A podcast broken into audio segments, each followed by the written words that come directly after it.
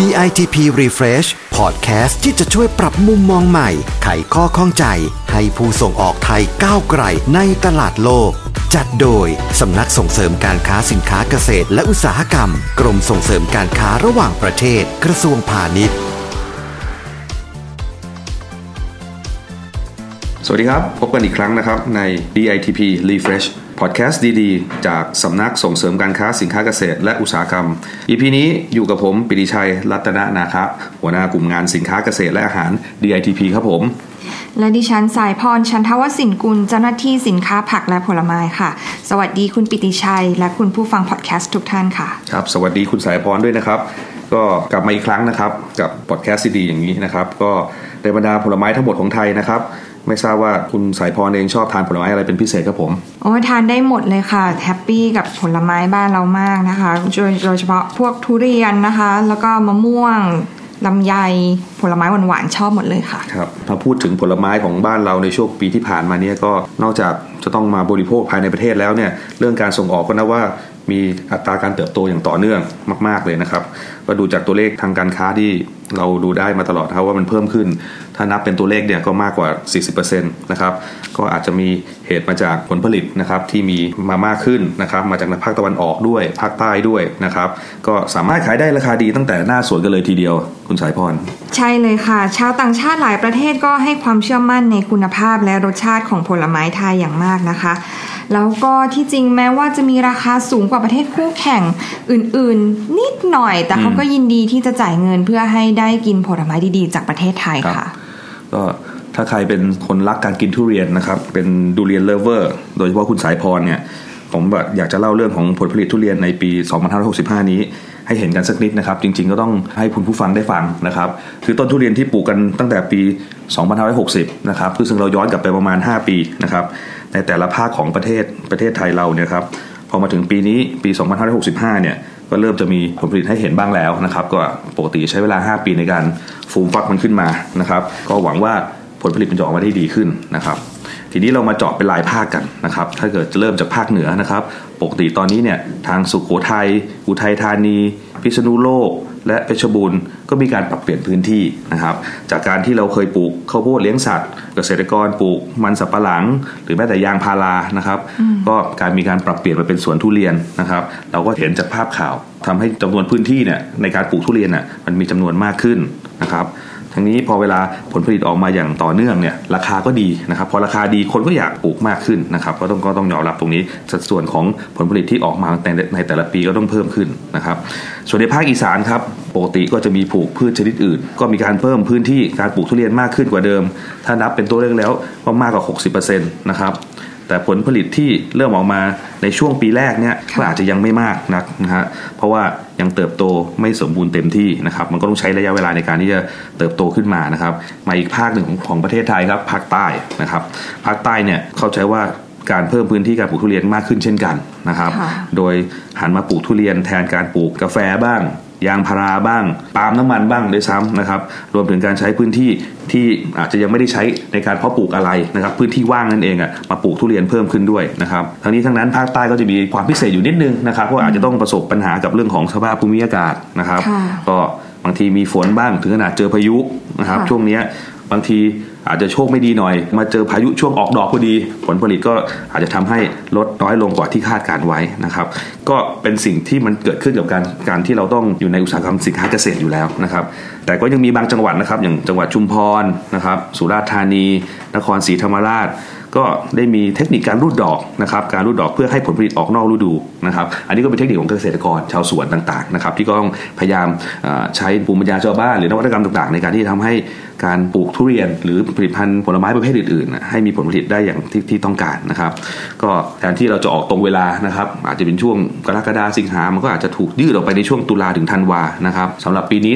2565 นะครับทางทุเรียนภาคใต้เนี่ย อาจจะมีออกมาน้อยไปหน่อยนะครับ แต่เชื่อว่าก็ยังพอที่จะหาซื้อหารับประทานกันได้ แล้วก็พอมีบางปริมาณที่อาจสามารถส่งออกได้ในสิ่งที่ทางชาวสวนต้องการในราคาที่ต้องการนะครับ ก็หวังว่าเห็นเห็นได้ชัดจากตัวเลขนะครับ ว่าเดือนกรกฎาคมที่ผ่านมาเนี่ยก็ยังพอมีทุเรียนออกมานะครับทั้งโดยเฉพาะทางภาคใต้นะครับ ค่ะ แล้วเราไปดูทุเรียนในภาคตะวันออกกันบ้างนะคะครับผมซึ่งปีนี้ก็มีปัจจัยบวกที่เอื้อให้เกิดผลผลิตจำนวนมากนะคะ เพราะว่ามีผู้ประกอบการจำนวนมากก็หันมาปลูกทุเรียนแทนผลไม้อื่น ๆนะคะ รวมถึงสภาพอากาศที่ก็เหมาะสมกับการออกดอกแล้วก็ติดผลนะคะ ส่วนอาอายุของทุเรียนเนี่ยที่มีการปลูกกันเป็นจำนวนมากตั้งแต่ปี 60 ต้นมา ปีนี้ก็เป็นปีแรกที่จะเริ่มออกผลได้เต็มที่ค่ะ ก็จะส่งผลให้ทุเรียนนะคะในเขตภาคตะวันออกนะคะ อย่างจังหวัดระยองจันทบุรีแล้วก็ตราดเนี่ยมีผลผลิตที่เพิ่มขึ้นค่อนข้างมากค่ะ แต่ที่จริงแล้วปีนี้ทุเรียนก็ถือว่าออกค่อนข้างช้า เพราะว่าปกติปลายเดือนกุมภาหรือว่าช่วงเดือนมีนา ก็จะมีให้เห็นมาบ้างแล้ว ครับผมก็เรื่องของทุเรียนเนี่ยบางทีเนี่ย เราเราฟังมาแต่หลายแต่ละภาคนะครับ ก็ผลไม้อย่างทุเรียนเนี่ยอยากให้คุณผู้ฟังเนี่ยได้รับทราบว่ามันมีไทม์ไลน์ของการออกผลผลิตของมันนะครับแต่ละภาคก็จะออกเหลื่อมกันอยู่นะครับโดยปกติอย่างทุเรียนภาคตะวันออกนะครับที่เมื่อกี้คุณสายพรได้พูดถึงเนี่ยแถบจังหวัดระยอง จันทบุรีจังหวัดตราดนะครับ ก็จะเริ่มนะครับมีการเริ่มซื้อขายกันแล้วนะครับโดยเฉพาะภายในประเทศเนี่ยตั้งแต่เดือนมีนาแล้วนะครับ จนไปถึงอาจจะลากยาวไปถึงต้นต้นเดือนมิถุนาหรืออาจจะช่วงเดือนมิถุนาไปด้วยก็ขึ้นอยู่กับผลผลิตที่จะออกมาในช่วงไหนนะฮะค่ะแต่ปีนี้นะครับทราบว่าทางกระทรวงเกษตรนะครับ และสหกรณ์เนี่ยก็ได้กำหนดวันนะครับกำหนดวันตัดทุเรียน โดยเฉพาะพันธุ์หมอนทองสำหรับการส่งออกเนี่ยเพื่อป้องกันการเรื่องของทุเรียนอ่อนนะครับ ก็กำหนดไว้วันที่วันที่ 25 เมษายนนะครับ 2565 นะครับ ซึ่งหลังจากนั้นเนี่ยผลผลิตของทุเรียนเองเนี่ยก็จะทยอยเข้าสู่ตลาด ก็จะมีช่วงพีคพีคมากจริงๆเนี่ยก็จะเป็นช่วงประมาณเดือนพฤษภาถึงเดือนมิถุนาที่ผ่านมานะครับก็ออกมาเยอะจริงๆนะครับออกมาเยอะจริงๆแต่ก็ สามารถบริหารจัดการได้นะครับที่จะสามารถแบ่งเป็นจำหน่ายภายในประเทศ แล้วก็มีการส่งออกนะครับ หลังจากนั้นเนี่ยก็จะเริ่มเหลื่อมเข้าสู่ทางผลผลิตทางภาคใต้แล้วนะครับ ทางภาคใต้เนี่ยก็จะออกประมาณเดือนมิถุนายนนะครับ มิถุนาก็อาจจะทิ้งช่วงไปถึงประมาณสิงหาคม ทั้งนี้ทั้งนั้นก็ขึ้นอยู่กับตัวสภาพภูมิอากาศด้วยค่ะนะครับว่าจะติดดอกแค่ไหน ดอกร่วงแค่ไหน หรือจะเป็นอย่างไรนะครับ อันนี้ก็จะเป็นภาพของไทม์ไลน์ของการออกของผลผลิต ซึ่งจะมีการเหลื่อมของแต่ละภาคออกไปนะครับ ค่ะ ซึ่งจริงๆ แล้วในภาคตะวันออกกับภาคใต้เนี่ยนะคะ นอกจากทุเรียนเราก็ยังมีทั้งมังคุดเงาะแล้วก็ลองกองด้วยนะคะ ถือว่าเป็นผลไม้ที่สำคัญเลยครับโดยเฉพาะ King of Fruit หรือทุเรียนนี่แหละค่ะที่มีสัดส่วนการส่งออกมากถึง 70%เลยทีเดียวนะคะ แล้วก็ Queen of Fruit หรือมังคุดเนี่ยก็มีสัดส่วนการส่งออกประมาณ 50%ของผลผลิตครับส่วนเงาะกับลองกองก็จะมีการส่งออกบ้างฮะแต่ว่าส่วนใหญ่ก็จะเน้นบริโภคภายในประเทศค่ะครับผมมา ถึงตอนนี้คุณผู้ฟังก็อาจจะสงสัยนะครับว่าไอ้เจ็ดสิบเปอร์เซ็นของทุเรียน แล้วก็ 50%ของมังคุดที่เราส่งออกนะครับ ถ้าเราเน้นการส่งออกเนี่ยไอ้ตัวเลขตรงนี้เนี่ยเขาส่งออกไปไหนที่ไหนบ้างนะครับ ข้อมูลไม่ยากนะครับ ก็สามารถหาได้ถ้าเกิดเราเริ่มต้นกันที่ทุเรียนภาคตะวันออกนะครับ ที่ออกมามากไม่ว่าจะเป็นทางจันทบุรี จังหวัดระยองหรือจังหวัดตราดเนี่ยตลาดหลักของทุเรียน ก็อยู่ที่ประเทศจีนนะครับรองมาก็จะเป็นฮ่องกงนะครับรองมาอีกทีก็จะเป็นไต้หวัน แต่ตัวเลขอาจจะไม่เยอะมากนะครับปีนี้ครับปี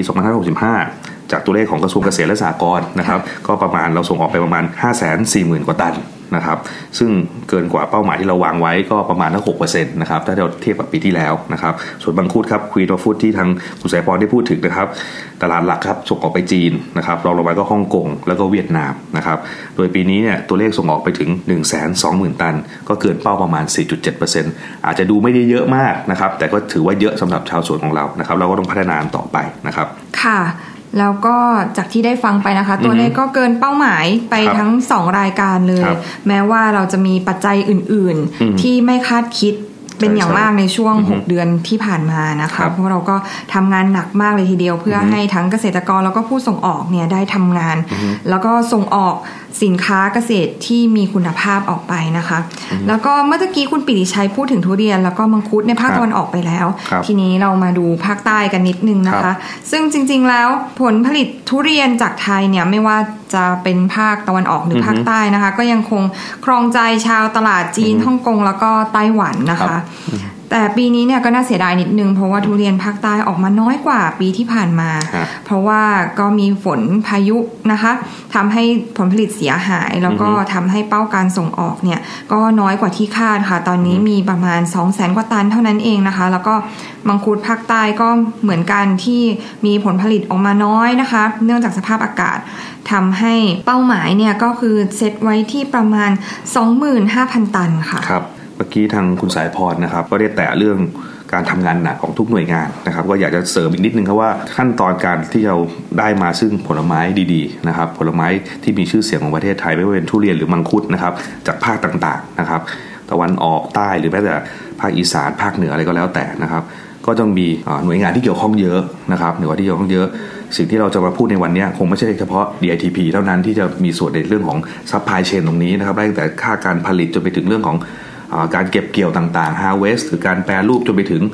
ด้านโลจิสติกเรื่องส่งออกต่างๆ จนไปถึงถึงผู้ผู้บริโภคปลายทางที่เป็นตลาดเป้าหมาย สิ่งต่างๆเหล่านี้ครับเราก็อยากจะสะท้อนนะฮะว่า เป็นการทำงานหนักร่วมกันของทุก ๆ หน่วยงานครับหลายๆกระทรวงหลายๆหน่วยงานด้วยกันรวมถึงภาคเอกชนด้วยนะครับ ทุกฝ่ายนะพยายามร่วมมือร่วมร่วมแรงร่วมใจกันนะครับว่าเอาสินผลไม้ไทยดีๆ ไปเจาะตลาดต่างประเทศ เราสร้างรายได้เข้าประเทศเข้ามานะครับ สิ่งต่างเหล่านี้ครับก็เป็นสิ่งที่ทุกคนพยายามทำงานหนักในส่วนของพาณิชย์กรมเองนะครับก็พยายามจะสร้างสารกิจกรรมส่งเสริมต่างๆ เพื่อให้ผลไม้ไทยเนี่ยเมื่อไปอยู่ในต่างประเทศแล้วสามารถไปให้ผู้บริโภคได้ชิม และเกิดการ รีเอ็กซ์พอร์ตต่อไปหรือการซื้อเข้าไปใหม่การนำเข้าเข้าไปใหม่นะครับเมื่อกี้คุณสายพรแตะไปเรื่องมังคุดนะครับมันมีมังคุดอันนึงครับผมเพิ่งนึกได้นะครับเป็นมังคุดภาคใต้นะครับก็เรียกว่ามังคุดคัดนะครับเคยมีโอกาสได้ชิมทีโอ้อร่อยนะครับ ชอบมากเลยนะครับ ไม่ทราบว่าคุณสายพรเคยได้ทานไหมครับอ๋อเคยค่ะ อร่อยมากเลยอ่าโอเค มันก็จะเป็นเหมือนมังคุดอีกความรู้สึกหนึ่งนะครับ แต่คงจะบอกผู้ฟังไม่ได้มันรู้สึกยังไง คงต้องไปหาลองทานกันเองครับ แต่เท่าที่รู้เนี่ยถ้าด้วย texture แล้วมันจะมีความกรอบนะครับ แล้วยิ่งถ้าเกิดยิ่งทางภาคใต้นะเขาเอาไปทำแกง โดยเฉพาะแกงเหลืองเนี่ยครับเอาเหลืองแบบใต้เผ็ดๆเลยนะ แล้วก็มีความกรอบของตัว มังคุดคัดเนี่ยบอกเลยครับว่าอร่อยมากๆครับก็ถ้ามีโอกาสคงอยากให้ท่านผู้ฟังเนี่ยได้ไปลองหาทานดูครับโดยเฉพาะในฤดูกาลที่เขามีนะครับยังไงทั้งหมดนี้นะครับก็จะเป็นเรื่องของข่าวข่าวของสถานการณ์ผลไม้ต่างๆนะครับที่เราจะมาอัปเดตกับเราสองคนนะครับทั้งผมปิติชัยและคุณสายพรนะครับก็ถ้าเกิดมีความรู้หรือมีข้อมูลใดต่างๆนะครับ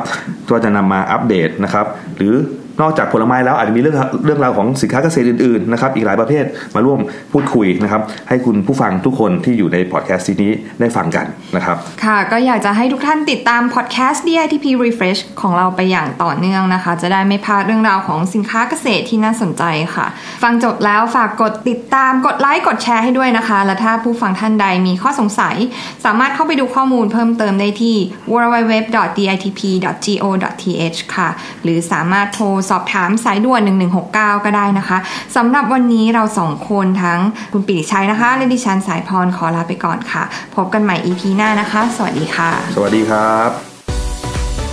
ติดตามข้อมูลข่าวสาร และกิจกรรมการค้าเพิ่มเติมได้ที่ www.ditp.go.th หรือสายด่วน 1169